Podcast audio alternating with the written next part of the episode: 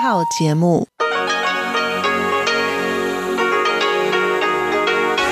ที่นี่สถานีวิทยุเรดิโอไต้หวันอินเตอร์เนชันแนล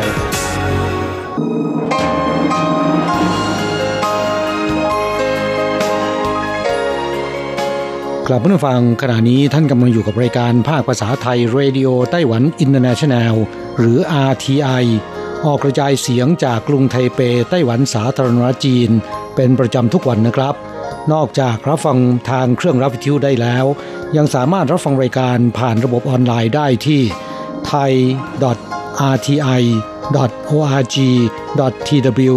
หรือที่ RTI Fanpage นะครับ ขอเชิญติดตามรับฟังรายการของเราได้ ตั้งแต่บัดนี้เป็นต้นไป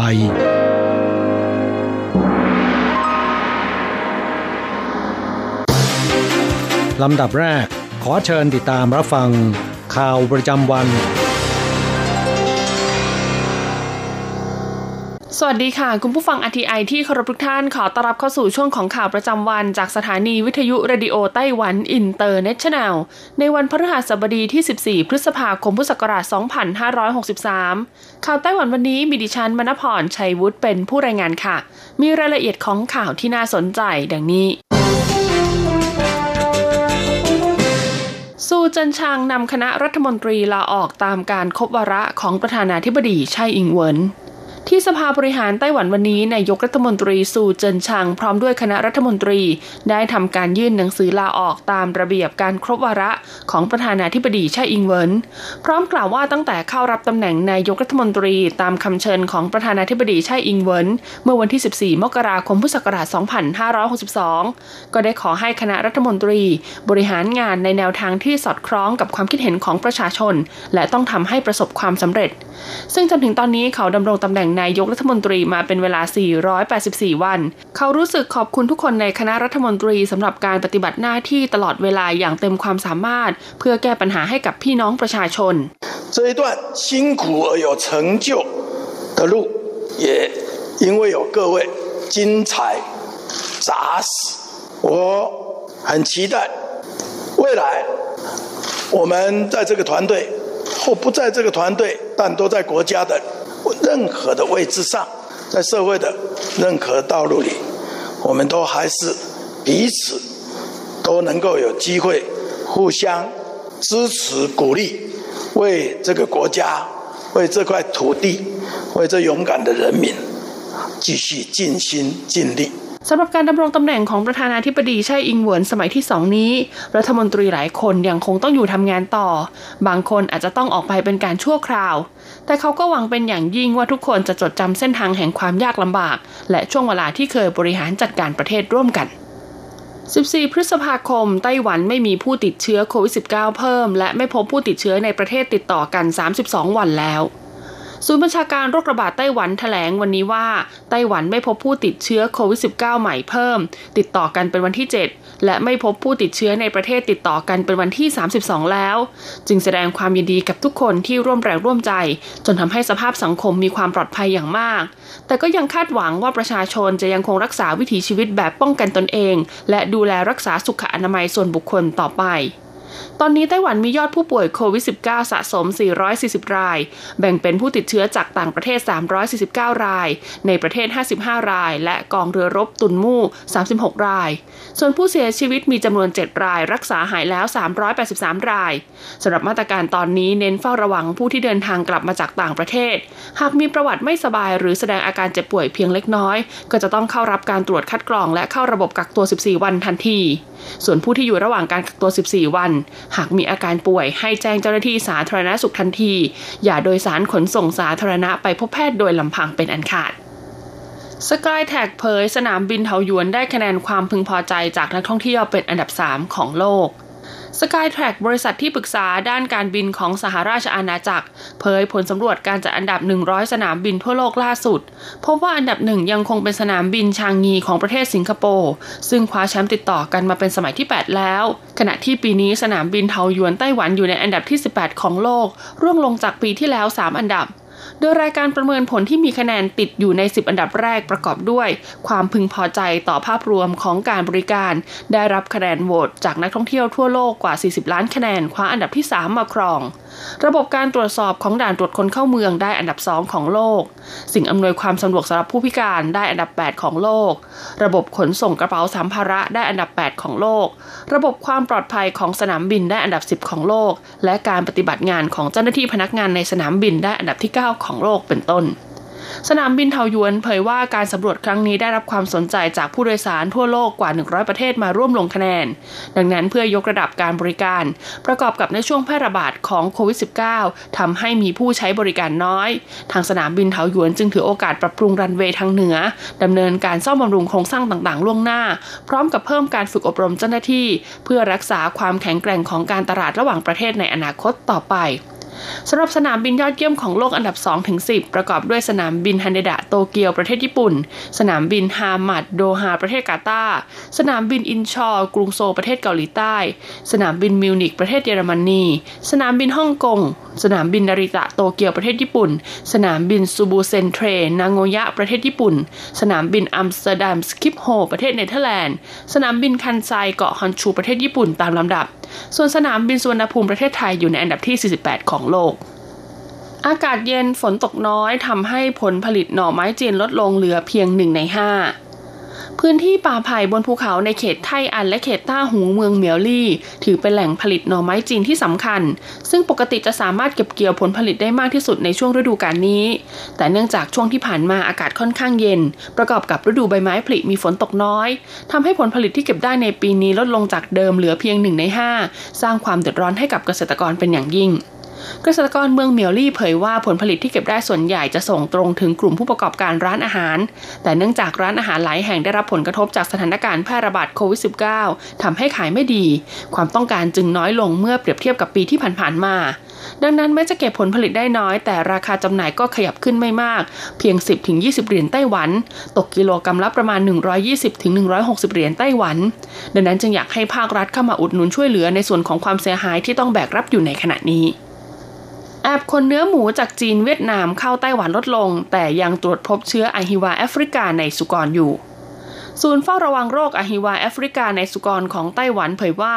ผลจากสถานการณ์แพร่ระบาดของโควิด -19 ตอนนี้ทำให้ผู้เดินทางเข้าประเทศในแต่ละวันมีจำนวนลดลง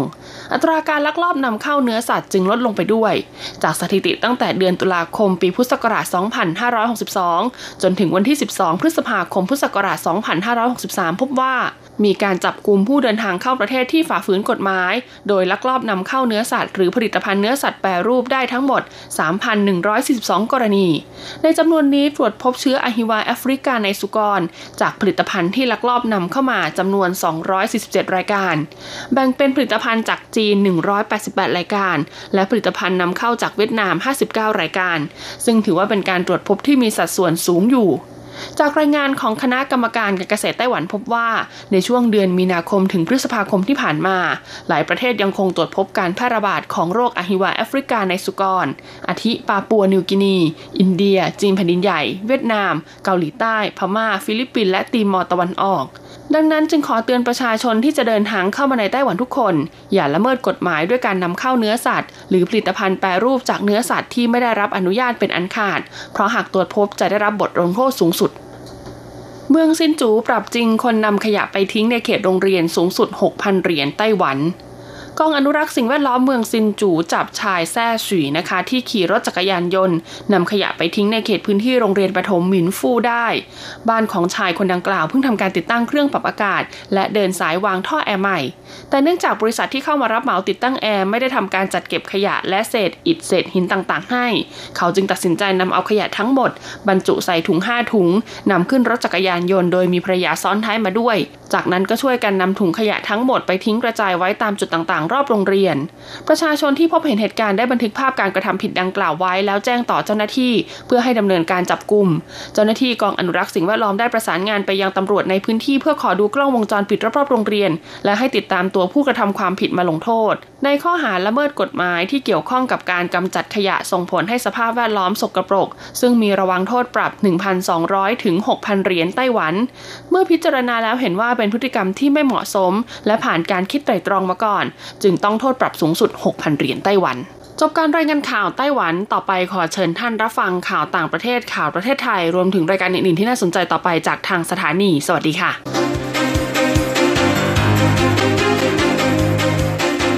ต่อไปขอเชิญฟังข่าวต่างประเทศและข่าวจากเมืองไทยค่ะ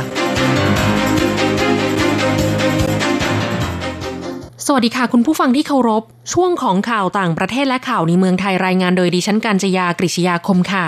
ข่าวต่างประเทศสำหรับวันนี้นั้นเริ่มจากข่าว เจ้าหน้าที่จำหน่ายตั๋วรถไฟในอังกฤษเสียชีวิตจากเชื้อโควิด -19 หลังถูกถมน้ำลายใส่ หญิงชาวอังกฤษวัย 47 ปี เจ้าหน้าที่ประจำช่องจำหน่ายตั๋วรถไฟของสถานีวิกตอเรีย ใจกลางกรุงลอนดอน เสียชีวิตลงจากโรคโควิด -19 หลังจากถูกชายที่อ้างว่าติดเชื้อไวรัสโควิด -19 ไอถมน้ำลายใส่เมื่อปลายเดือนมีนาคมที่ผ่านมา โดยเจ้าหน้าที่ที่เสียชีวิตรายนี้ มีโรคประจำตัวเกี่ยวกับระบบทางเดินหายใจอยู่ก่อนหน้า และได้รับการยืนยันว่าติดเชื้อและเสียชีวิตในสองสัปดาห์ถัดมา ขณะนี้ตำรวจอังกฤษได้เริ่มการสอบสวนเพื่อติดตามผู้ต้องสงสัยแล้ว ด้านนายบอริส จอนสัน นายกรัฐมนตรีอังกฤษได้หยิบยกเหตุการณ์ถมน้ำลายดังกล่าว ขึ้นมาประนามระหว่างการประชุมรัฐสภา โดยระบุว่าเป็นเรื่องที่น่าเกลียดอย่างยิ่ง ทั้งนี้มีรายงานว่าเจ้าหน้าที่หญิงที่เสียชีวิตไม่ได้รับอุปกรณ์ป้องกันส่วนบุคคล และถูกนายจ้างสั่งให้ทำงานต่อหลังเกิดเหตุ ด้านสาภาพแรงงานของผู้เสียชีวิตได้เรียกร้องให้ออกมาตรการปกป้องแรงงานที่อยู่แถวหน้า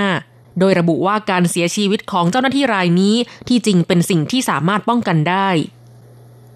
ข่าวต่อไป นักวิจัยเผย ไวรัสสามารถแพร่ได้โดยการพูด ผลการศึกษาของนักวิจัยสถาบันโรคเบาหวาน โรคทางเดินอาหาร และโรคไตแห่งชาติสหรัฐ ซึ่งตีพิมพ์ลงในวารสาร PNAS ระบุว่า ละอองน้ำลายขนาดเล็กจากการพูด สามารถคงอยู่ในอากาศภายในพื้นที่ปิดได้นานกว่า 10 นาที โดยคณะนักวิจัยได้ให้ผู้ทดลองพูดวลี รักษาสุขภาพ ซ้ำๆกันเป็นเวลา 25 วินาทีในกล่องปิด และฉายแสงเลเซอร์ทำให้มองเห็นละอองน้ำลาย จากนั้นทำการนับจำนวนและพบว่าละอองน้ำลายสามารถอยู่ในอากาศได้เป็นเวลาเฉลี่ยถึง 12 นาที แสดงให้เห็นถึงบทบาทของละอองน้ำลายขนาดเล็กจากการพูดในการแพร่โรคติดเชื้อไวรัสโคโรนา 2019 นอกจากนี้ผลงานของทีมนักวิจัยชุดเดียวกัน ซึ่งเคยตีพิมพ์ลงในวารสารการแพทย์นิวอิงแลนด์เมื่อเดือนเมษายนที่ผ่านมา ได้ตั้งข้อสังเกตไว้แล้วว่า ยิ่งพูดค่อยลง ก็จะยิ่งทำให้เกิดละอองน้ำลายน้อยลงจากงานวิจัยดังกล่าวหากสามารถยืนยันได้ว่า โรคโควิด -19 สามารถแพร่ได้โดยการพูด ก็จะถือเป็นข้อสนับสนุนทางวิทยาศาสตร์ ต่อคำแนะนำของหลาย ๆ ประเทศที่ให้สวมหน้ากากอนามัย และช่วยอธิบายถึงสาเหตุที่ไวรัสแพร่กระจายได้อย่างรวดเร็ว ต่อไปขอเชิญคุณผู้ฟังรับฟังข่าวในเมืองไทยค่ะ ราชบัณฑิตบัญญัติศัพท์ New Normal ใช้ภาษาไทยว่า New Normal ความปกติใหม่ ฐานวิถีชีวิตใหม่ ศาสตราจารย์เกียรติคุณนายแพทย์สุรพล อิสระไกรศีล นายกราชบัณฑิตยสภา เปิดเผยผ่านเฟซบุ๊กส่วนตัวว่า ราชบัณฑิตพิจารณาศัพท์บัญญัติและนิยามของคำว่า new normal และ new norm โดยคำว่า new normal ได้มีการนำมาใช้อย่างแพร่หลาย ในช่วงที่มีการระบาดของโรคโควิด -19 หมายถึงสถานการณ์ หรือปรากฏการณ์ ที่แต่เดิมเป็นสิ่งที่ไม่ปกติ ผู้คนไม่คุ้นเคย ไม่ใช่มาตรฐาน ต่อมามีเหตุหรือเกิดวิกฤตบางอย่าง จึงมีการเปลี่ยนแปลงทำให้สถานการณ์หรือปรากฏการณ์นั้น กลายเป็นสิ่งที่ปกติและเป็นมาตรฐาน ราชบัณฑิตยสถานได้แต่งตั้งคณะกรรมการบัญญัติศัพท์ที่เกี่ยวข้องกับหลายสาขาวิชาและจำเป็นเร่งด่วน และให้ความเห็นว่าคำจำกัดความของ New Normal เป็นพลวัตและคำนี้มีที่ใช้ในหลายบริบท ไม่ใช่เฉพาะในทางธุรกิจหรือวิถีชีวิตเท่านั้น จึงเป็นการยากที่จะหาคำกลางๆ ที่จะใช้ได้ในทุกบริบท จึงมีข้อสรุปร่วมกันว่า ควรจะเขียนคำนี้ทับศัพท์ภาษาอังกฤษว่า New Normal อย่างไรก็ตามคณะกรรมการบัญญัติศัพท์นิเทศศาสตร์ได้บัญญัติคำนี้ไว้แล้วว่า ความปกติใหม่ ฐานวิถีชีวิตใหม่ คณะกรรมการจึงมีความเห็นว่าสามารถใช้สองคำนี้ได้ด้วย ส่วนอีกคำหนึ่งคือ new norm คณะกรรมการให้ใช้คำว่า บรรทัดฐานใหม่ ต่อไปเป็นอัตราแลกเปลี่ยนประจำวันพฤหัสบดีที่ 14 พฤษภาคม พุทธศักราช 2563 อ้างอิงจากธนาคารกรุงเทพสาขาไทเป โอนเงิน 10,000 บาทใช้เงินเหรียญไต้หวัน 9,530 เหรียญ แลกซื้อเงินสด 10,000 บาทใช้เงินเหรียญไต้หวัน 9,880 เหรียญ 1 ดอลลาร์สหรัฐใช้เงินเหรียญไต้หวัน 30.14 เหรียญแลกซื้อค่ะ คุณผู้ฟังคะนั่นเป็นช่วงของข่าวต่างประเทศและข่าวในเมืองไทย รายงานโดยดิฉันกัญจยากริชยาคมค่ะ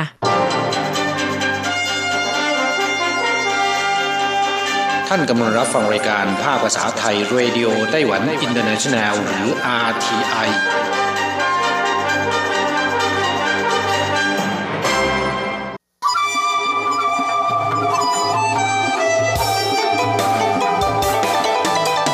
无限的爱向全世界传开，永恒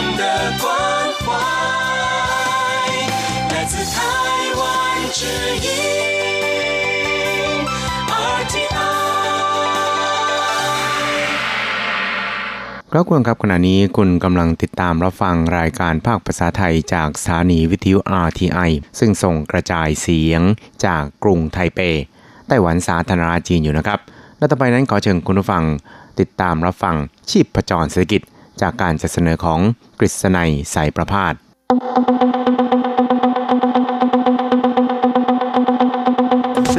าวไกลประชาสุขสันต์จับชีพจรเศรษฐกิจสู่บันไดแห่งความผาสุก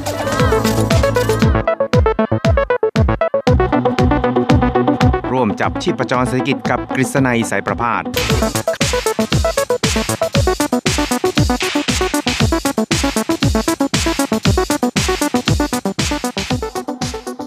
สวัสดีครับคุณผู้ฟังที่รักและเคารพทุกท่านครับ ผมกฤษณัยสารพาดก็กลับมาพบกับคุณผู้ฟังอีกครั้งหนึ่งครับ ในช่วงเวลาของชีพผจรเศรษฐกิจนะครับ ซึ่งก็จะพบกับคุณผู้ฟังเป็นประจำทุกสัปดาห์ครับ ในค่ำวันพระหัสแล้วก็เช้าวันศุกร์สามครั้งด้วยกันนะครับ ก็จะนำเอาเรื่องราวความเคลื่อนไหวที่น่าสนใจทางด้านเศรษฐกิจในไต้หวันในช่วงที่ผ่านมามาเล่าสู่ให้กับคุณผู้ฟังได้รับฟังกันนะครับครับเรื่องแรกที่เราจะมาคุยกันในวันนี้นะครับก็เป็นเรื่องราวเกี่ยวกับการเยียวยาผู้ใช้แรงงานในไต้หวันนะครับ ซึ่งนอกจากจะมีการแจกเงินแล้วนี่นะครับ ทางในส่วนของรัฐบาลไต้หวันสาธารณจีนเองนั้นก็ยังได้ส่งเสริมให้บรรดาธนาคารพาณิชย์ต่างๆนะครับปล่อยเงินกู้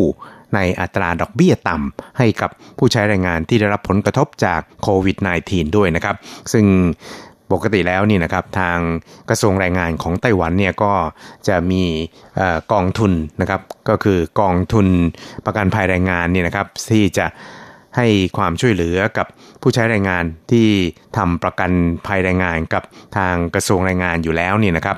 ในการให้เงินกู้ดอกเบี้ยต่ำเนี่ยในช่วงตุจีนเป็นประจำทุกปีนะครับก็คือแต่ละรายเนี่ยก็จะกู้ได้ประมาณ 1 0 0 0 0แสนเหรียญไต้หวันนะครับแล้วก็จะใช้เวลาในการผ่อนชำระเนี่ยสปีนะครับอัตราดอกเบี้ยต่ำเนี่ยก็เรียกว่าต่ำจริงๆนะครับประมาณเพียงแค่1เศษๆเท่านั้นเองครับแล้วก็ สำหรับในคราวนี้เนี่ยนะครับเนื่องจากได้รับผลกระทบจากโควิด -19 เนี่ยเพราะฉะนั้นเนี่ยทางกระทรวงแรงงานไต้หวันเนี่ยก็ได้ขอให้ทางธนาคารพาณิชย์เนี่ยนะครับเป็นผู้ปล่อยเงินกู้เหล่านี้ ในอัตราไม่เกิน 1 0 0 0 0แสนเหรียญไต้หวันต่อคนนะครับในอัตราดอกเบี้ยร้อยละ 1.845 นะครับ โดยมีระยะเวลาในการชำระเนี่ยนะครับ3ปี ซึ่งในปีแรกเนี่ยผู้ก่อกู้เนี่ยนะครับก็จะ ได้รับการยกเว้นในเรื่องของดอกเบี้ยนะครับ ก็คือดอกเบี้ยปีแรกเนี่ยไม่ใช่ว่าธนาคารพาณิชย์จะเว็บให้นะครับหรือว่ายกเว้นให้แต่ว่าทางกระทรวงแรงงานเนี่ยจะเป็นผู้ออกเงินค่าดอกเบี้ยในปีแรกให้เองนะครับ แล้วก็ในช่วงเดือนแรกจนถึงเดือนที่6เนี่ยนะครับ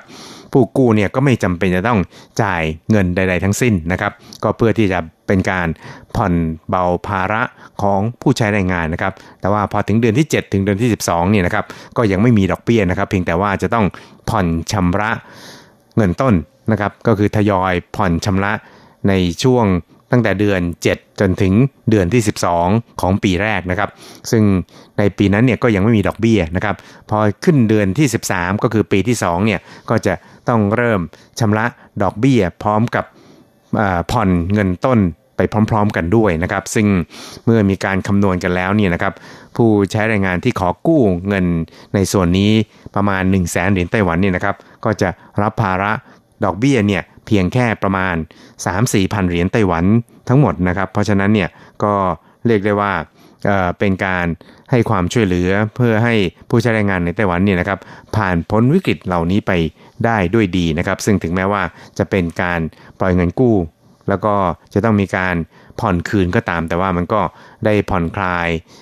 แรงกดดันเหล่านี้ไปได้ไม่น้อยเลยทีเดียวนะครับซึ่งในช่วงที่ผ่านมานี่นะครับก็ปรากฏว่ามีผู้ที่ขอใช้สิทธิ์เหล่านี้นี่นะครับประมาณ 220,000 คนนะครับ ซึ่งได้มีการพิจารณาอนุมัติปล่อยเงินกู้ไปแล้วเกือบ 2,000 รายนะครับ เพราะฉะนั้นเนี่ยก็เรียกได้ว่าเป็นการใช้เวลาในการพิจารณาอนุมัติเงินกู้เนี่ยนะครับในเวลาเพียงแค่ประมาณ 2-3 วันเท่านั้นเองก็จะได้รับเงินกู้ในส่วนนี้เพื่อที่จะเอาไปผ่อนเบาภาระทางด้านเศรษฐกิจของผู้ใช้แรงงานที่ได้รับผลกระทบจากโควิด -19 นะครับครับทั้งนี้เนี่ยนะครับจากการ รวบรวมสถิติที่ผ่านมาครับปรากฏว่าเมื่อสัปดาห์ที่ผ่านมานะครับ ปรากฏว่ามีผู้ขอใช้สิทธิ์เนี่ยประมาณ 2 0 0 0 0 30,000 รายนะครับ ก็คือ 229,369 รายนะครับ ซึ่งคิดเป็นเพียงแค่ประมาณครึ่งหนึ่งของโคต้าที่ได้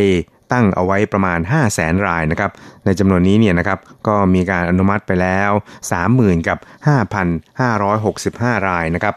แล้วก็โอนเงินเข้าบัญชีไปแล้วเกือบ 2,000 รายครับ เพราะฉะนั้นเนี่ยการให้ความช่วยเหลือเหล่านี้ของทางรัฐบาลเนี่ยก็คิดว่าน่าจะเป็นประโยชน์ในการผ่อนเบาภาระครับ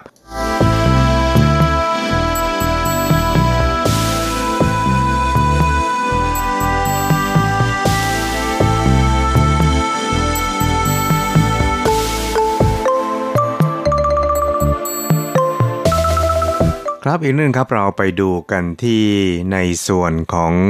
การเจริญเติบโตทางเศรษฐกิจของไต้หวันในช่วงไตรมาสแรกของปีนี้นะครับ ซึ่งถึงแม้ว่าหลายประเทศนี่นะครับจะสะบักสะบอมไปกับฤทธิ์ของโควิด -19 ก็ตามเนี่ยนะครับ แต่ว่าในส่วนของไต้หวันนั้นก็เรียกได้ว่าได้รับผลกระทบไม่น้อยเหมือนกันนะครับ เพราะฉะนั้นเนี่ยก็เลยเทำให้ตัวเลขการเติบโตทางเศรษฐกิจของไต้หวันหรือว่า GDP ของไต้หวันในช่วงไตรมาสแรกนี่นะครับปรากฏว่ายังอยู่ในแดนบวกนะครับแล้วก็สูงที่สุดในบรรดา 4 เสือแห่งเอเชียด้วยนะครับคือสูงถึงร้อยละ 1.54 นะครับในขณะที่ฮ่องกงเนี่ยนะครับติดลบสูงสุดเลยทีเดียวครับถึงลบร้อยละ 8.9 ครับส่วนจีนแผ่นดินใหญ่เนี่ยก็ติดลบร้อยละ 6.8 สิงคโปร์ ติดลบร้อยละ 2.2 สหรัฐบวกที่ 0.3%นะครับ เกาหลีใต้นั้นบวกที่ 1.3%ครับ แล้วก็ในส่วนของไต้หวันเองเนี่ยนะครับ ก็ปรากฏว่ามีสภาวะที่ค่อนข้างจะดีกว่าของประเทศอื่นๆ โดยเฉพาะอย่างยิ่งในบรรดาสีเสือแห่งเอเชียนะครับ ทั้งนี้นี่นะครับก็มีการประเมินว่าสาเหตุสำคัญนั้นก็อาจจะเนื่องจากการที่ไต้หวันนั้นสามารถที่จะควบคุมไม่ให้โควิด -19 เนี่ย เกิดการระบาดในไต้หวันในลักษณะที่ค่อนข้างรุนแรงนะครับ แล้วก็ยังคงทำให้ชาวไต้หวันนั้นสามารถใช้ชีวิตอย่างเป็นปกติสุขได้นะครับ ไม่จำเป็นต้องมีการล็อกดาวน์ไม่จำเป็นจะต้องมีการประกาศใช้เคอร์ฟิวอะไรทำนองนี้นะครับ เพราะฉะนั้นเนี่ยมันก็เลยทำให้ไต้หวันนะครับมีการเติบโตทางเศรษฐกิจเนี่ยที่ค่อนข้างจะดีเยี่ยมครับครับและอีกส่วนหนึ่งนะครับก็เป็นเรื่องราวเกี่ยวกับแง่ของ เงินสำรองต่างประเทศของไต้หวันนะครับปรากฏว่าในช่วงเดือนเมษายนที่ผ่านมานี่นะครับเงินสำรองต่างประเทศของไต้หวันนั้นพุ่งขึ้นไปยืนเป็นอันดับที่ 4 ของโลกนะครับ ซึ่งก็เรียกได้ว่าแซงหน้าประเทศซาอุดิอาระเบียไปแล้วนะครับ เพราะว่าในช่วงก่อนหน้านี้นะครับซาอุดิอาระเบียนั้นมีตัวเลขของเงินสำรองต่างประเทศเนี่ยนะครับ สูงเป็นอันดับ 4 ของโลกครับ แล้วก็ ในส่วนที่ซาอุดิอาระเบียเนี่ยมีตัวเลขเงินสำรองต่างประเทศลดลงเนี่ยนะครับก็อาจจะสืบเนื่องมาจากราคาน้ำมันดิบในตลาดโลกเนี่ยที่ลดระดับลงอย่างต่อเนื่อง แล้วก็ลดลงอย่างมากมายเลยทีเดียวนะครับครับและไต้หวันนั้นก็มีตัวเลขของเงินสำรองต่างประเทศอยู่ที่ 481,782 ล้านเหรียญสหรัฐนะครับเพิ่มขึ้นจากเดือนมีนาคมประมาณ 1,400 ล้านเหรียญสหรัฐครับโดยที่ไต้หวันเนี่ย มีเงินสำรองต่างประเทศนี่นะครับมากที่สุดเป็นอันดับที่ 4 รองจากจีนแผ่นดินใหญ่ญี่ปุ่น แล้วก็สวิตเซอร์แลนด์เท่านั้นเองครับ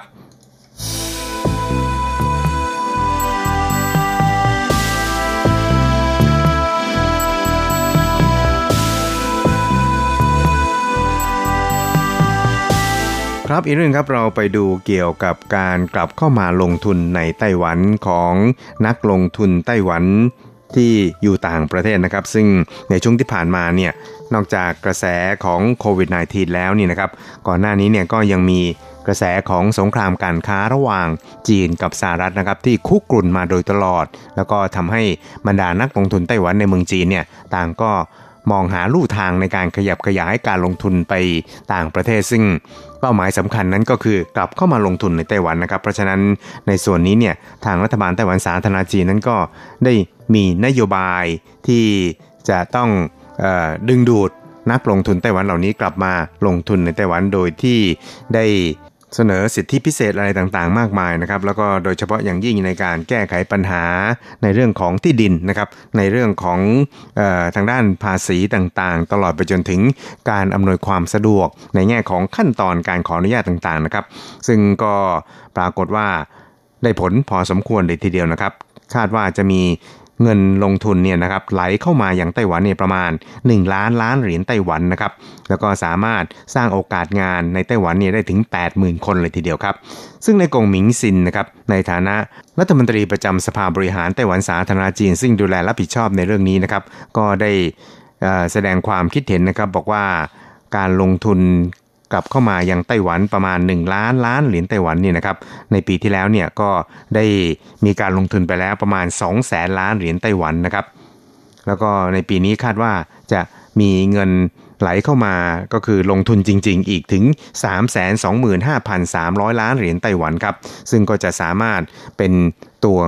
กระตุ้นนะครับ หรือว่าพยุงให้เศรษฐกิจไต้หวันนี่นะครับ มีการเติบโตไปในทิศทางที่ดียิ่งขึ้นครับ ซึ่งนายกงหมิงซินนั้นก็ได้ระบุครับ โดยบอกว่า 那今年大概预估哈，三大法案会落实的金额会呃大概三千两百呃五十三亿哈。这三千两百五十三亿如果真的可以落实的话，它占我们呃十九兆 GDP 好的比例是一呃百分之一点七好。 เขาก็ระบุนะครับบอกว่ามีการประเมินการกันนะครับว่า การเข้ามาลงทุนในไต้หวันของบรรดานักลงทุนไต้หวันนี่นะครับ ก็จะมีเกินกว่า 3 0 0แสนกว่าล้านเหรียญไต้หวันนะครับ ซึ่งก็จะสามารถทำให้ GDP ไต้หวันนี่นะครับ เติบโตขึ้นอีกประมาณ 19 ล้านล้านเหรียญไต้หวันนะครับหรือตกประมาณร้อยละ 1.7 ของ GDP ทั้งหมดนะครับ ซึ่งก็คาดกันว่ามันน่าจะส่งเสริมให้เศรษฐกิจไต้หวันนั้นมีการเจริญเติบโตมากยิ่งขึ้นกว่าที่เป็นอยู่ครับ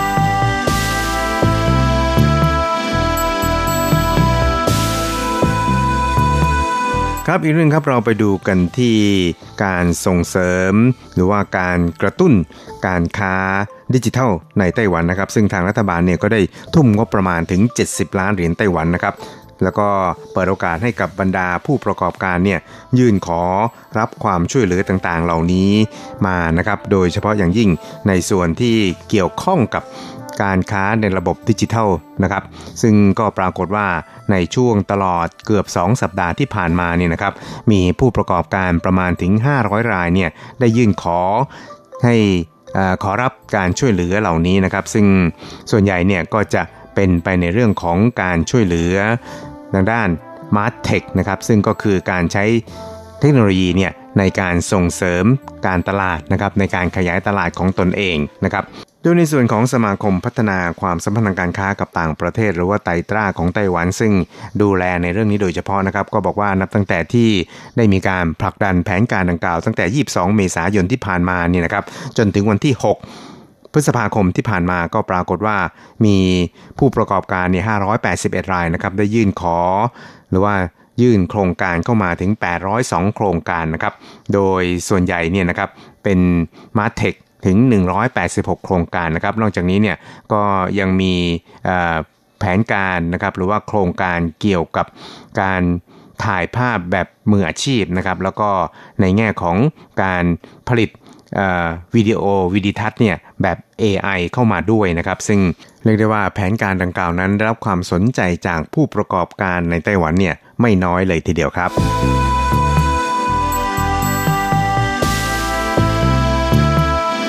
ครับคุณครับเวลาของชีพจรเศรษฐกิจในวันนี้ก็หมดลงแต่เพียงเท่านี้ครับ เราจะกลับมาพบกันใหม่ในสัปดาห์หน้า สวัสดีครับ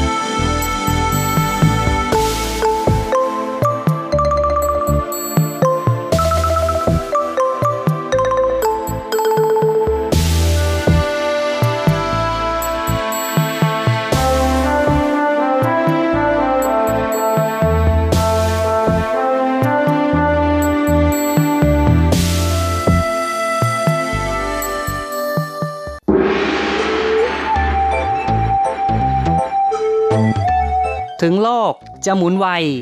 RTI ก็หมุนทัน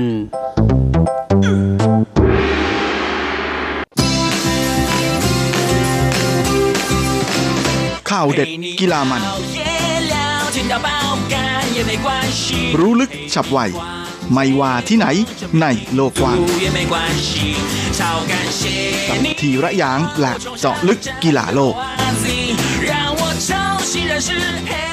สวัสดีครับคุณฟังทุกท่านผมธีระยาง พร้อมด้วยเจาะลึกกีฬาโลกประจำสัปดาห์นี้ก็กลับมาพบกับคุณฟังอีกแล้ว เช่นเคยเป็นประจำพร้อมข่าวกีฬาเด็ด ๆ มันๆ จากทั่วโลกและสำหรับในส่วนของช่วงเวลาแบบโควิดโควิดแบบนี้นะฮะเราก็ยังคงอยู่ในช่วงของการติดตามข่าวคราวของเหล่านักกีฬาไต้หวันนะในการเตรียมตัวสำหรับการเข้าร่วมการแข่งขันกีฬาโอลิมปิก 2020 นะฮะที่มีกรุงโตเกียวเป็นเจ้าภาพ โดยแม้ว่าการแข่งขันในปีนี้จะโดนเลื่อนไปเป็นปีหน้าแล้วนะแต่ในส่วนของตัวนักกีฬาเองนั้นก็ไม่สามารถอยู่เฉยๆ นิ่งนอนใจได้ เพราะว่าถ้าแม้ผ่อนคลายมากเกินไปเนี่ยเดี๋ยวถึงเวลาจะต้องกลับมาลงแข่งอีกจริง ๆ นั้นก็จะฟิตซ้อมไม่ทัน โดยหนึ่งในตัวเก่งของนักกีฬาไต้หวันที่จะมีโอกาสคว้าเหรียญทอง ในการแข่งขันโอลิมปิกที่กำลังจะมาถึงนี้ ก็คือสาวกัวซิ่งฉุนนะซึ่งเป็นนักกีฬาคนดังในกีฬายกน้ำหนักหญิง รุ่น 59 กิโลกรัมนะฮะที่เธอนั้นเป็นผู้ถือครองสถิติโลกคนปัจจุบันอยู่ถึง 2 รายการนะฮะนั่นก็คือในส่วนของท่า clean and jerk ที่ 140 กิโลกรัมนะฮะแล้วก็ที่ในส่วนของน้ำหนักรวมนะที่เธอยกได้ถึง 246 กิโลกรัมโดยช่วงก่อนหน้านี้เจ้าตัวก็ต้องการฟิตซ้อมร่างกายให้เตรียมพร้อมอย่างเต็มที่นะแล้วก็ทางทีมงานทีมฝึกซ้อมนั้น ต้องการที่จะให้เธอหนีพ้นความเสี่ยงของโควิด -19 นะก็เลยเปลี่ยนไปฝึกซ้อม ที่ไถตรงซึ่งเป็นจังหวัดที่ไม่มีตัวเลขผู้ติดเชื้อแทนและล่าสุดนั้นเธอก็จบทริปการเดินทางไปฝึกซ้อม 2 อาทิตย์เป็นที่เรียบร้อยแล้ว โดยอาจารย์หลินจิ้งหนึ่งเฮดโค้ชนะฮะหัวหน้าผู้ฝึกซ้อมของทีมยกน้ำหนักไต้หวันนั้นก็ได้ออกมาให้สัมภาษณ์ว่า สภาพร่างกายของกัวซิงสุนตอนนี้นั้น ถือว่าฟิตแล้วก็เต็มร้อยมากๆ เชื่อว่านะฮะตอนนี้ทางทีมงานกับกัวซิงสุนนั้นก็มีความมั่นใจอย่างเต็มที่เลยนะที่จะสามารถคว้าเหรียญทองมาครองได้นะฮะและนอกจากนี้ยังมีการตั้งเป้าหมายเอาไว้ด้วยว่าเธอจะต้องสามารถทำลายสถิตินะฮะทั้ง 3 ประเภทก็คือท่า snatch ท่า clean and jerk แล้วก็ในส่วนของน้ำหนักรวมนะซึ่งก็จะเป็นการทำลายสถิติทั้ง 3 ประเภทเลย ซึ่งอาจารย์หลินก็ให้สัมภาษณ์นะฮะแอบบอกนะฮะว่าตอนนี้โคชิงฉุนนั้นสามารถยกท่า snatch ได้ 104 กิโลกรัมแบบสบายๆแล้วนะฮะในขณะที่ clean and jerkก็ได้ที่ 137 กิโลกรัมตลอดนะฮะเพราะฉะนั้นการที่จะทำน้ำหนักรวมให้ได้ 245 กิโลกรัมรักษาระดับนี้ภายในปีนี้นั้นก็ไม่น่าจะเป็นเรื่องยากเลย รอบนี้อาจารย์หลินนะก็ยังเล่าให้ฟังอีกนะว่าเป้าหมายในการทำลายสถิติโลก แล้วก็สถิติโอลิมปิก ทั้ง 3 ประเภทนะฮะพร้อมกับคว้าเหรียญทองมาครองนั้น ก็ถือเป็นเป้าหมายแล้วก็เป็นความใฝ่ฝันอันสูงสุดของกัวซิงสุนเลยก็ว่าได้ พร้อมกันนี้อาจารย์หลินก็ยังได้แซวลูกศิษย์ตัวเองด้วยนะฮะว่าแม้ว่าโตเกียวโอลิมปิก จะเลื่อนจาก 2020 ไปเป็นปีหน้า แต่ว่าโกซิงชุนนั้นยังมีพัฒนาการไปเรื่อยๆ อย่างไม่หยุดยัง้งนะฮะเพราะฉะนั้นก็เลยเป็นอะไรที่ถือได้ว่าทุกอย่างเป็นไปตามแผนที่วางเอาไว้เลยทิศเดียว เพราะเจ้าตัวก็อยากที่จะทำตามความใฝ่ฝันด้วย และแน่นอนนะฮะว่าตอนนี้ถ้าหากอยากจะทำลายสถิติโลกที่ 246 กิโลกรัมนั้นก็ต้องพยายามทำตัวเองให้สามารถทำสถิติได้ที่น้ำหนักรวม 245 กิโลกรัมให้ได้อย่างสม่ำเสมอก่อนโดยจาลินยังเล่าถึงผลการย้ายแคมป์ฝึกซ้อมไปที่ฮวาเหลียนด้วยนะฮะระหว่างวันที่ 18 เมษาถึงวันที่ 3 พฤษภาที่ผ่านมานะฮะ โดยไถตรงนั้นก็ถือเป็นบ้านเกิดของโกซิงฉุนด้วยนะลาช่วงสองสัปดาห์ที่อยู่ที่นั่นเนี่ย เธอก็ตั้งใจฝึกซ้อมอย่างเต็มที่นะฮะแล้วก็อย่างเต็มกำลังเลยทีเดียวโดยไม่มีการปล่อยเกียร์ว่างเลย นอกจากนี้อาจารย์หลินก็ยังเล่าให้ฟังอีกนะฮะว่าโคซิงฉุนเองนั้น ก็ได้มีการเพิ่มจำนวนคู่ฝึกซ้อมนะฮะจากเดิม 4 คนเนี่ยเพิ่มเป็น 8 คนตั้งแต่เดือนกุมภาพันธ์ที่ผ่านมานะฮะและอาจารย์หลินเองก็หัวเราะเลยทีเดียวนะฮะบอกว่าคิดว่า โกซิงฉุนเนี่ยถือเป็นนักกีฬาที่มีคู่ฝึกซ้อมมากที่สุดแล้วของไต้หวันก็ว่าได้ โดยอาจารย์หลินอธิบายให้ฟังเพิ่มเติมนะว่า คู่ฝึกซ้อมในการฝึกซ้อมกีฬายกน้ำหนักนั้น จะไม่เหมือนกับ แบดมินตันหรือว่า table tennis นะฮะซึ่งคู่ฝึกซ้อมนั้น ถ้ามีหลายคนก็จะช่วยให้นักกีฬาเนี่ยมีความคุ้นเคยกับผู้เล่นที่มีสไตล์ มีวิธีการเล่นที่แตกต่างกันออกไปนะฮะแต่ว่าในส่วนของคู่ฝึกซ้อมในการแข่งขันกีฬายกน้ำหนักนั้น ส่วนใหญ่ก็จะเป็นการ train นักกีฬารุ่นหลังด้วยนะฮะแล้วก็จะช่วยเพิ่มบรรยากาศการฝึกซ้อมเนี่ยไม่ให้มันแบบ สังกตายหรือว่าแห้งๆ มากจนเกินไปนะฮะและแน่นอนนะว่าโกซิงฉุนนั้นก็อยากที่จะคืนอะไรให้กับสังคมเพิ่มมากขึ้นนะดังนั้นเธอจึงอยากที่จะช่วยฝึกคนรุ่นใหม่ นักกีฬารุ่นใหม่ขึ้นมาดังนั้นเวลาที่นักกีฬาเหล่านี้ได้มีโอกาสฝึกซ้อมร่วมกับกัวซิงฉุนนั้น ก็จะเป็นโอกาสดีที่จะได้รับคำแนะนำจากกัวซิงฉุนด้วย ในขณะเดียวกันนะโคซิงฉุนเองก็มีโอกาสได้เรียนรู้อะไร เพิ่มมากขึ้นฝึกซ้อมมากขึ้นจากการที่ได้เห็น แล้วก็ได้มีโอกาสลุกคลีและให้คำแนะนำกับรุ่นน้องที่อยู่ในแคมป์ร่วมฝึกซ้อมร่วมกับเธอด้วยเช่นกันแม้จริงจะว่าไปแล้วก็เป็นอะไรที่น่าเสียดายมาก ๆ เลยนะ เพราะว่าในการแข่งขันกีฬาโอลิมปิก ประเภทยกน้ำหนักหญิงเนี่ย ก็คู่แข่งของไต้หวันนะฮะก็มักจะเป็นสาวไทยซะส่วนใหญ่นะโดยเฉพาะในส่วนของรุ่น 59 กิโลกรัมหญิง ก็มีนักกีฬาไทยมือดีๆ หลายคนเลยทีเดียว แต่ว่าด้วยความที่นักกีฬาไทยนั้นโดนสาพันธ์ยกน้ำหนักโลกแบนนะฮะก็เลยไม่มีโอกาสได้มาเข้าร่วมลงแข่งในระดับนานาชาตินะเนื่องจากปัญหา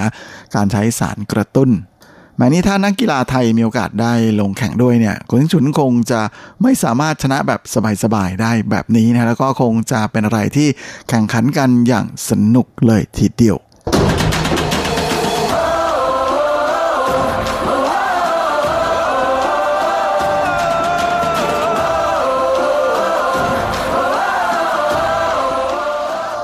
นะสำหรับอีกข่าวหนึ่งวันนี้ก็ถือเป็นข่าวดีของแฟนกีฬาในไต้หวันนะฮะ โดยหลังจากที่กีฬาโอลิมปิก ถูกเลื่อนไป 1 ปีนะฮะก็ทำให้เหล่านักกีฬาไต้หวันที่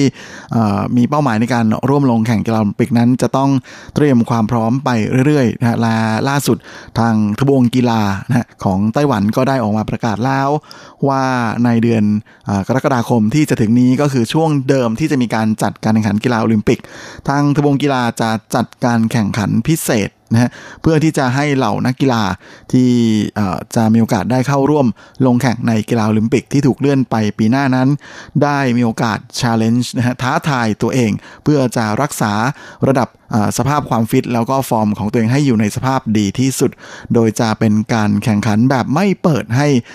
มีผู้ชมเข้ามาชมนะแต่จะมีการถ่ายทอดสัญญาณภาพนะให้ผู้ชมที่อยู่ทางบ้านนั้นมีโอกาสได้ชมการแข่งขันไปพร้อมกันด้วย โดยโปรเจกต์นี้ก็เป็นโครงการร่วมนะฮะระหว่างทบวงกีฬาของไต้หวันกับศูนย์ฝึกซ้อมกีฬาแห่งชาติ โดยเป้าหมายของอการคว้าชัยในการแข่งขัน ครั้งนี้เนี่ยไม่ใช่เป็นการเอาชนะคู่แข่งนะเพราะว่าหลายคนนั้นเป็นนักกีฬาระดับโลกที่ไม่ไม่มีคู่แข่งแล้วในไต้หวันนะอย่างเช่นหลีไข่จื้อเจ้าของฉายาเจ้าชายม้าหู ซึ่งแทบจะเรียกได้ว่าอยู่ในระดับ ไร้เทียมทานเลยนะสำหรับการแข่งขันในประเทศดังนั้น ในส่วนของออนักกีฬาส่วนใหญ่นั้นก็จะมีการตั้งเป้านะอย่างเช่นหลีจื้อไข่เนี่ยก็จะถูกตั้งเป้าหมายว่า จะต้องเล่นท่าที่มีความยากสูงขึ้น เพื่อที่จะเพิ่มระดับศักยภาพขีดความสามารถของตัวเอง และหากสามารถทำได้สำเร็จ ก็จะได้รับเงินรางวัลพิเศษไปซึ่งนักกีฬาแต่ละคนนั้นก็จะมีเป้าหมายในการที่จะเข้าลงแข่งที่ไม่เหมือนกันนะโดยเฉพาะยิ่ง เหล่านักกีฬาที่คว้าสิทธิ์สามารถไปเข้าร่วมแข่งขันได้แล้วนะฮะ โดยนอกจากหลี่จื้อไข่นั้นก็ยังมีเจ้าหนุ่มหลินจินรูนะฮะ ซึ่งก็ได้สิทธิ์ในการร่วมลงแข่งปิงปองไปเรียบร้อยแล้วเหมือนกันนะฮะ ดังนั้นเป้าหมายของหนุ่มหลินที่จะเจอก็จะเป็นการที่ว่าเขาจะต้องเอาชนะคู่แข่งให้ได้ โดยที่เสียไม่เกินกี่เซต ง่ายก็คือจะต้องต่อให้คู่แข่งนะกี่เซตนั่นเองนะฮะถึงจะสามารถคว้าชัยชนะ แล้วก็คว้าเงินรางวัลมาได้นะฮะในขณะที่หลิวเว่ยถิงซึ่งเป็นนักกีฬาเทควันโดนะที่เคยไปลงแข่งในริโอโอลิมปิกมาแล้ว ก็อาจจะต้องเจอกับโปรแกรมการแข่งขันสุดโหด แบบว่าจะต้องลงแข่งกี่แมชกี่แมชในตลอดวัน แล้วก็ต้องชนะให้หมดนะถึงจะสามารถคว้าเงินรางวัลมาครองได้สำเร็จ และแน่นอนนะเงินรางวัลนนี้ก็ไม่ได้ให้เฉพาะนักกีฬาที่เป็นตัวแทนทีมชาติ หรือตัวแทนไปลงแข่งโอลิมปิกเท่านั้นนะคู่แข่งของพวกเขาก็จะมีโอกาสได้เงินรางวัล เช่นเดียวกัน หากสามารถเอาชนะนักกีฬาที่เป็นตัวแทนไปลงแข่งโอลิมปิกได้สำเร็จ โดยทางทบวงกีฬานะฮะก็บอกว่าการจัดการแข่งขันแบบนี้เนี่ยก็เพื่อที่จะให้บรรดานักกีฬานะฮะได้เตรียมความพร้อมทั้งสภาพร่างกาย แล้วก็สภาพจิตใจ และมีความเอาจริงเอาจังในการลงแข่งแบบมากที่สุดพร้อมกับตั้งเป้าหมายในการท้าทายตัวเองนะให้ได้ไปถึงในระดับที่ดียิ่งขึ้น ซึ่งก็แน่นอนนะครับว่านักกีฬาทุกคนต้องอพยายามอย่างเต็มที่นะฮะเพื่อจะมีเป้าหมายในระยะสั้นนะฮะแล้วก็ช่วยเสริมสร้างเสริมศักยภาพของพวกเขา ให้สามารถลงแข่งเพื่อที่จะชิงชัยในเป้าหมายที่อยู่ในระยะยาว แล้วก็อยู่ในระดับที่สูงกว่าได้ด้วยอันนี้ก็ถือเป็นโครงการที่ยิงปืนนัดเดียวได้นกหลายตัวเลยทีเดียว และนอกจากในส่วนของอการจัดการแข่งขันของทบวงกีฬานะครับเพื่อที่จะให้นักกีฬาได้มีโอกาสมีไรายได้เพิ่ม จากการได้เงินรางวัลในการลงแข่งแล้วนะก็ยังมีข่าวดีของวงการกีฬาไต้หวันเพิ่มขึ้นมาอีกนะก็คือนอกจากเบสบอลลีกเบสบอลชีพนะที่เปิดให้แข่งขันไปแล้ว โดยที่ล่าสุดนั้นตอนแรกไม่ให้มีคนดูนะล่าสุดก็เปิดให้มีคนเข้าไปชมได้ 1,000 คนแล้วในสนามนะตอนนี้กีฬาอีกประเภทหนึ่งที่กำลังจะเริ่มลงแข่งนะนั่นก็คือการแข่งขันยิงธนูะซึ่งในไต้หวันนั้นก็มีการแข่งขันยิงธนูในระดับกึ่งอาชีพอยู่ด้วยนะฮะซึ่งเป็นอะไรที่ก็แหมน่ายินดีทีเดียว เพราะว่าในฝ้าของทางกระทรวงสาธารณสุขนั้นก็เตรียมที่จะเปิดโอกาสให้การลงแข่งกีฬายิงธนูจงหวาชีเยเซอร์เจียนเหรียญไส้นะกลับมาเปิดลงแข่งอีกครั้งในช่วงสุดสัปดาห์ที่จะถึงนี้ โดยการแข่งขันจะจัดขึ้นที่มหาวิทยาลัยพละศึกษาแห่งชาติ ซึ่งแน่นอนนะครับว่าเหล่านักกีฬายิงธนูของไต้หวันนั้นก็จะรู้สึกดีใจมากๆนะฮะอย่างเช่นนักกีฬายิงธนูหญิงคนดังนะฮะ เหลยเชียนอิง รวมไปจนถึงเจ้าหนุ่มเติ้งอี่เฉิงนะฮะซึ่งต่างก็เป็นขาประจำเป็นตัวแทนทีมชาติไต้หวันไปลงแข่ง เดินสายลงแข่งมาโดยตลอดต่างก็รู้สึกดีใจ แล้วก็ตื่นเต้นมาก ๆ ที่จะมีโอกาสได้กลับมาลงแข่งอีกครั้งนะฮะโดยสาวเลยนั้นก็บอกนะว่าที่ผ่านมาเนี่ยการฝึกซ้อมอย่างเดียวโดยไม่ได้ลงแข่งนั้นก็ทำให้เธอเกือบจะลืมๆไปแล้วถึงความรู้สึกแล้วก็บรรยากาศในการแข่งขันนะแต่ทั้งนี้และทั้งนั้นก็คงจะต้องขอแสดงความขอบคุณเหล่าบุคลากรทางการแพทย์นะฮะแล้วก็ทุกๆคนที่ช่วยกันนะฮะอย่างเต็มที่ ในการสกัดกั้นการแพร่ระบาดของเจ้าโควิด -19 นะจนสถานการณ์ในไต้หวันนั้นก็ค่อยๆกลับมาอยู่ในสภาวะปกติ แม้ว่าจะยังไม่สามารถกลับไปอยู่ในสภาพเดิมเหมือนแต่ก่อนนะแต่แม้การที่มีโอกาสได้กลับมาลงแข่งอะไรแบบนี้แล้วเนี่ยก็เชื่อว่านะฮะเหล่านักกีฬาของประเทศอื่นๆ ก็คงจะรู้สึกอิจฉาพวกเราเป็นอย่างมากแน่นอน มาเห็นข่าวแบบนี้เขาก็รู้สึกว่าค่อนข้างจะดีใจทีเดียวนะฮะ โดยจริงๆ ในส่วนของลีกเบสบอลชีพนั้น นอกจากจะเปิดให้คนเข้าชมได้ 1,000ลาวนะฮะทางลีกยังพยายามจะ ขอให้เปิดให้กินของกินขนมกินอะไรได้เหมือนเดิมอะไรประมาณอย่างนั้นนะฮะซึ่งก็เป็นเป้าหมายต่อไปที่จะขออนุญาตจากกระทรวงสาธารณสุขต่อไป รวมไปถึงเพิ่มจำนวนคนนะจาก 1,000เนี่ยให้เป็น 2,000 ด้วยนะฮะอันนี้ก็คงจะต้องมารอลุ้นกันต่อไป แต่ก็เชื่อว่าน่าจะเป็นเป้าหมายที่ไปถึงได้ไม่ยาก ครับและเวลาของสัปดาห์นี้ก็หมดลงอีกแล้ว ผมก็คงจะต้องขอตัว ขอลาไปก่อนด้วยเวลาเพียงเท่านี้เอาไว้เราค่อยกลับมาพบใหม่ครั้ง อาทิตย์หน้าเช่นเคยในวันและเวลาเดียวกันนี้สำหรับวันนี้ขอให้ท่านโชคดีมีความสุข สุขภาพแข็งแรงกันทุกหน้าทุกคนเฮ้งๆและสวัสดีครับ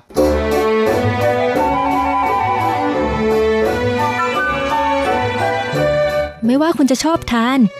คุณจะชอบทำ หรือคุณจะชอบชิม หมุนมาฟังที่นี่ เรามีความอร่อย พร้อมเสิร์ฟให้คุณทุกสัปดาห์ กับรายการเลาะรั้วครัวไต้หวันดำเนินรายการโดยดีเจยุ้ยมณพรชัยวุฒ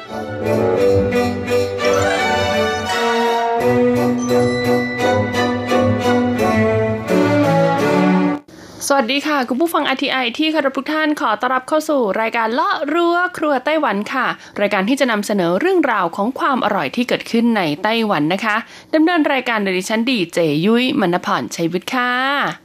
สำหรับเรื่องราวของเราในสัปดาห์นี้ค่ะ ต้องบอกเลยว่าต่อเนื่องมาจากสัปดาห์ที่แล้วนะคะ หากใครจำได้ค่ะ สัปดาห์ที่แล้วเนี่ยยุ้ยได้พูดถึงเรื่องราวของชาบูน้ำดำนะคะ หรือว่าซุกี้ยากิในสไตล์ญี่ปุ่นค่ะ ซึ่งภาษาจีนนะคะจะเรียกน้ำสีดำๆเนี่ยนะว่าเส้าสีเซาค่ะ คุณผู้ฟัง ซึ่งต้องบอกเลยว่าเจ้าชาบูน้ำดำนี้นะคะ ในญี่ปุ่นเนี่ยได้รับความนิยมมาก ๆเลยทีเดียวค่ะ แล้วก็ด้วยความที่ญี่ปุ่นเนี่ยเคยมาปกครองไต้หวันนะคะ ก็เลยทำให้คนไต้หวันเองเนี่ยได้รับอิทธิพลจากการรับประทานชาบูน้ำดำไม่น้อยเลยทีเดียวค่ะ ต้องบอกเลยว่านอกเหนือจากชาบูที่เป็นซื้อโถหัวกัวนะคะ น้ำใสๆแล้วนะที่จะพบเห็นกันได้อย่างแพร่หลายแล้วนะคะลองลงมาก็คือหมาล่าค่ะ แล้วก็เนี่ยแหละค่ะ อันดับ 3 ก็น่าจะเป็นเส้าสีเซากัวหรือว่าชาบูน้ำดำนั่นเองซึ่งสัปดาห์ที่แล้วนะคะยุ้ยได้พูดไปแล้วนะคะ กับร้านชาบูน้ำดำในกรุงไทเปที่ได้รับความนิยมมาก ๆค่ะ โดยพูดไปทั้งหมด 6 อันดับด้วยกันนะคะก็คือตั้งแต่อันดับ 10 ถึงอันดับที่ 5 ค่ะคุณผู้ฟัง อันดับ 10 ก็คือร้านซานฟ่านเปิ่นเจียนะคะ อันดับที่ 9 ก็คือหลูซานเหลินเหอฟงโซ่สีเซากัวอู้นะคะ อันดับ 8 ค่ะ คือร้านเวิร์นเย่ช่ายนะคะ อันดับ 7 คือร้านจินต้าจ้วนโซ่สีเซาค่ะ อันดับ 6 นะคะ ร้านโซ่สีเซาอีติ้งเออร์ใต้มู่นะคะ แล้วก็อันดับ 5 ค่ะ ก็คือร้าน อีผันตี้เศร้าสีเสานั่นเอง ดังนั้นค่ะสัปดาห์นี้เรามาต่อกันที่อันดับ 4 ถึงอันดับ 1 กันเลยดีกว่านะคะ ช่วง เปิดตำรา ความอร่อย มาอันดับทีสี่ 4 ค่ะ คือร้านที่มีชื่อว่าซัวหน่ายเย่นะคะ หรือว่าซาบูโยะค่ะคุณผู้ฟัง ร้านนี้ชื่อเป็นญี่ปุ่นอีกแล้วแน่นอนค่ะ เพราะว่าสุกี้น้ำดำเนี่ยมาจากญี่ปุ่นนะคะ สังเกตว่าชื่อร้านส่วนใหญ่เนี่ยเขาก็จะตั้งเป็นชื่อญี่ปุ่นไปเลย ก็คืออาจจะอิงมาจากน้ำซอสนะคะ ที่นำมาจากญี่ปุ่นที่นำมาใช้ แต่ไม่ได้หมายความว่าเป็นสาขาหรือว่ามีเจ้าของร้านเป็นชาวญี่ปุ่นไม่ใช่นะคะ ต้องบอกเลยว่าร้านนี้ค่ะก็ดังมากๆ อีกเช่นเดียวกัน แล้วก็มีสาขาอยู่เยอะมากๆ ในส่วนของกรุงไทเปนะคะจำหน่ายเป็นแบบเซตค่ะ ซึ่งแต่ละเซตเนี่ยก็จะมีปริมาณเนื้อให้เลือกที่แตกต่างกันออกไปนะคะ ถ้าเกิดว่าเซตราคาแพงสุด 499 เนี่ยก็จะมีเนื้อให้เลือกถึง 4 ชนิดเลยทีเดียวค่ะ แล้วก็มีผักสดตามฤดูกาลรวมถึงเครื่องเคียงต่างๆ ให้เลือกนะคะ ที่สำคัญสูตรเด็ดของเขาค่ะ ร้านนี้มีซุปให้เลือกเยอะมากๆ ซุปยืนพื้นเลยก็คือน้ำดำค่ะ คุณสามารถทานน้ำดำคู่กับซุปมิโซะก็ได้ซุปที่เป็นแบบอ่าเครื่องยาจีนก็ได้นะคะ หรือว่าจะเป็นซุปใสๆก็ได้ หรือว่าจะทานคู่กับซุปหม่าล่าก็ได้คุณผู้ฟัง นอกจากนี้ค่ะน้ำจิ้มเขาเนี่ยก็ต้องบอกว่ามีให้เลือกมากกว่า 5 แบบ 5 รสชาติเลยทีเดียวนะ ซึ่งร้านนี้นะคะ ถือว่าเป็นสุกี้น้ำดำในสไตล์ไต้หวันอย่างแท้จริงเลยทีเดียวค่ะ เพราะอะไร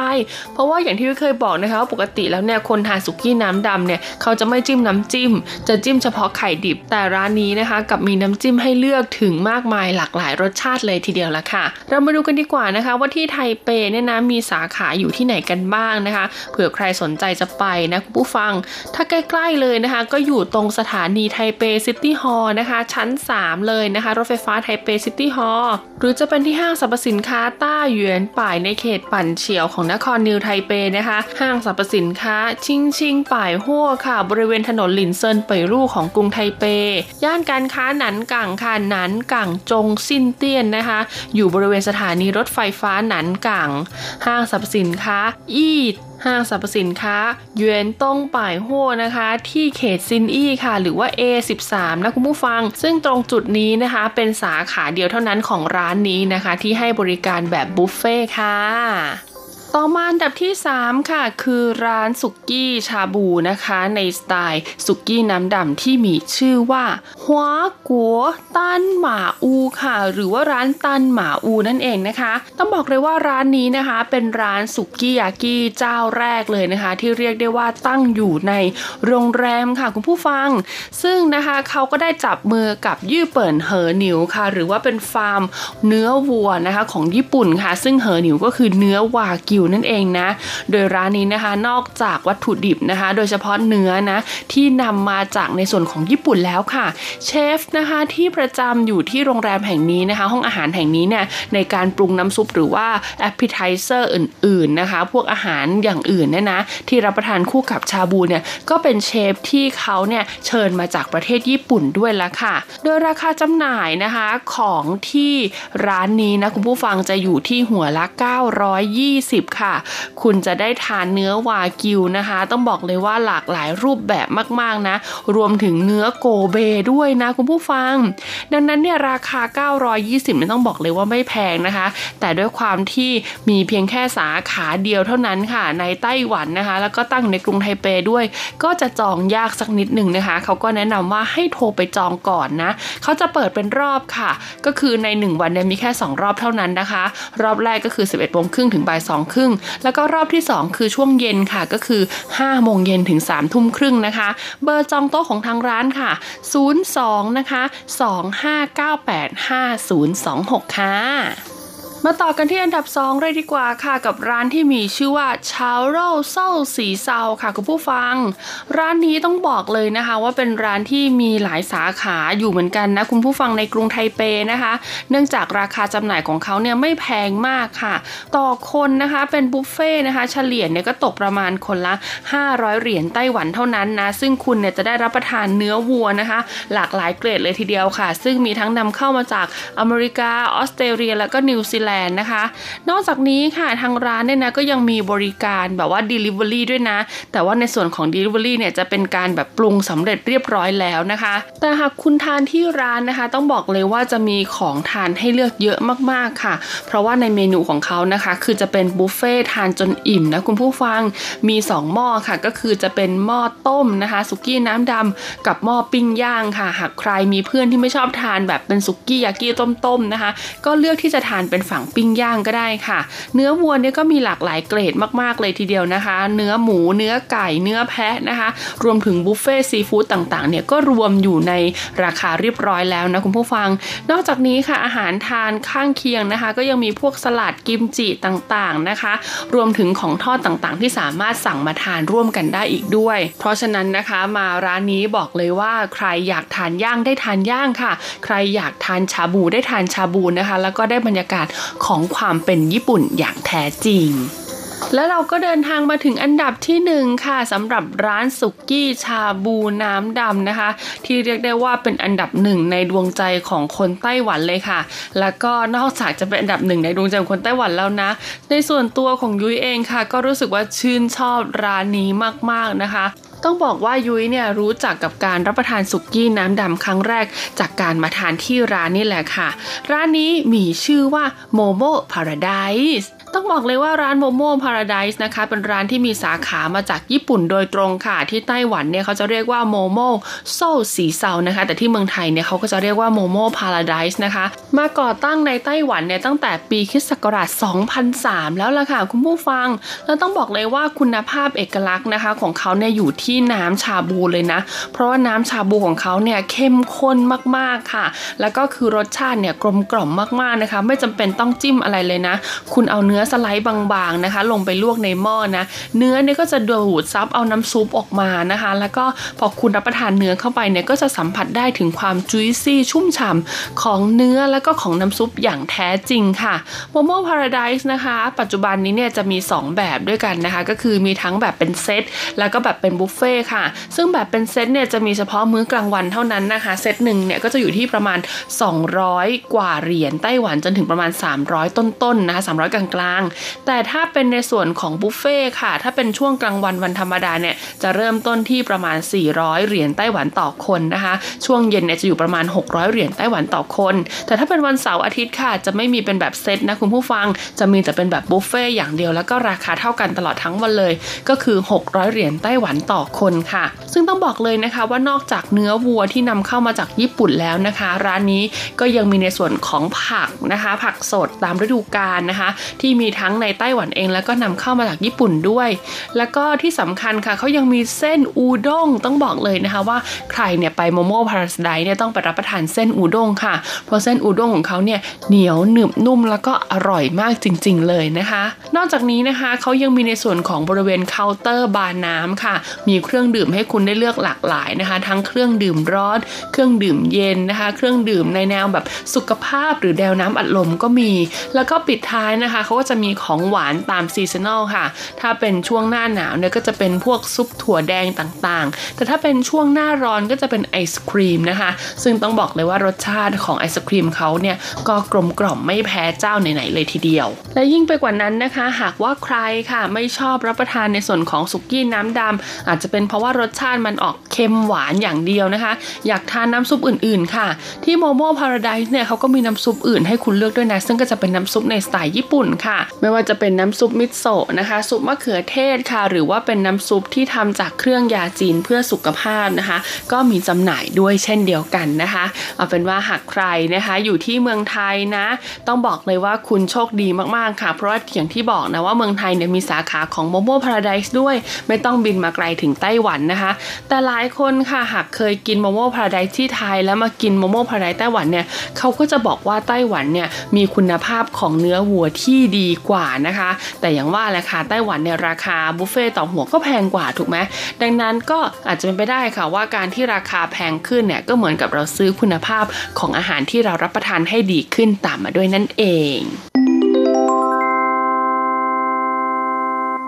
เป็นไงกันบ้างคะคุณผู้ฟังสำหรับ 10 อันดับนะคะ ร้านชาบูนะคะ เป็นร้านชาบูในสไตล์ที่เรียกว่าโซ่สีเซากัวอู้ค่ะ หรือว่าซุกี้ยากินะคะ ที่เรียกได้ว่าเป็นความแบบญี่ปุ่นอย่างแท้จริงเลยทีเดียวนะ เอาเป็นว่ารอบหน้านะคะ หากใครมาเที่ยวไต้หวัน แล้วก็เคยรับประทานชาบูในสไตล์ที่เป็นแบบซุกี้หมาล่ามาแล้วอะแล้วก็อาจจะไม่ชอบเพราะว่ามันมันมันเผ็ด คือทานแล้วมันรู้สึกชาลิ้นนะคะทำให้เราเนี่ยไม่ได้รับอัตรสที่ดีในการแบบรับประทานหมาล่า หรือว่ารับประทานสุกี้หรือว่าเนื้ออะไรอย่างเงี้ยนะคะ ก็ลองเปลี่ยนสไตล์ค่ะคุณผู้ฟังมารับประทานสุกี้น้ำดำกันดูนะคะ ต้องบอกเลยว่าแต่ละร้านที่ยูแนะนำไปทั้งหมด 10 ร้านเนี่ยก็มีเอกลักษณ์ที่แตกต่างกันออกไปนะคะ แล้วก็มีราคาที่แตกต่างกันออกไปด้วย คุณผู้ฟังก็สามารถเลือกได้เลยนะ ตามความพึงพอใจของเรา เพราะเราเป็นผู้บริโภคค่ะ ดังนั้นเราก็ต้องเลือกบริโภคในสิ่งที่เรารู้สึกว่าเราบริโภคไปแล้วเนี่ยคุ้มค่ากับเรามากที่สุด ซึ่งหากใครฟังไไม่ทันค่ะไม่ต้องกังวลนะคะพอยุ้ยเนี่ยจะ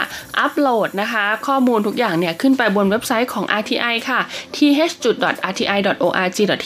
นะคะแล้วก็ search หารายการเราะรั้วครัวไต้หวันค่ะ ซึ่งต้องบอกเลยว่าในส่วนของสุกี้ชาบูน้ำดำนี้นะคะ แบ่งออกเป็น 2 ตอนค่ะ ดังนั้นยุ้ยก็จะอัปโหลดออกเป็น 2 ตอนนะคุณผู้ฟังดังนั้น ใครที่กด save ตอนที่ 1 ไว้แล้วก็อย่าลืม save ตอนที่ 2 ไว้ด้วยนะคะ หรือหากใครอยากจะพูดคุยเรื่องราวของอาหารอร่อยๆจากยุ้ยนะคะ อยากให้ยุ้ยแนะนำร้านอร่อยๆในเมืองที่คุณอาศัยอยู่นะคะ เพราะว่ายุ้ยอาจจะยังแบบพูดไปไม่ถึงอะไรอย่างนี้นะ ก็สามารถส่งอีเมลมาพูดคุยกันได้ค่ะ ที่ไทยที่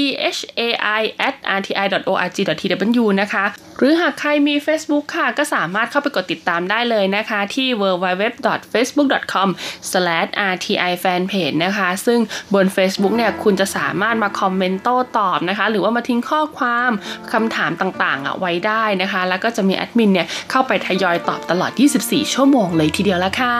สำหรับวันนี้หมดเวลาของรายการเลาะรั้วครัวไต้หวันแล้วล่ะค่ะ พบกันใหม่สัปดาห์หน้ากับเรื่องราวความอร่อยในไต้หวันที่นี่กับดิฉันดีเจยุ้ยมณพรนะคะ ลาไปก่อน สวัสดีค่ะ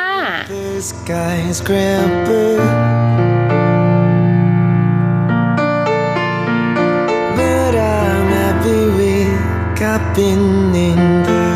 woods You say to me you want to go around the world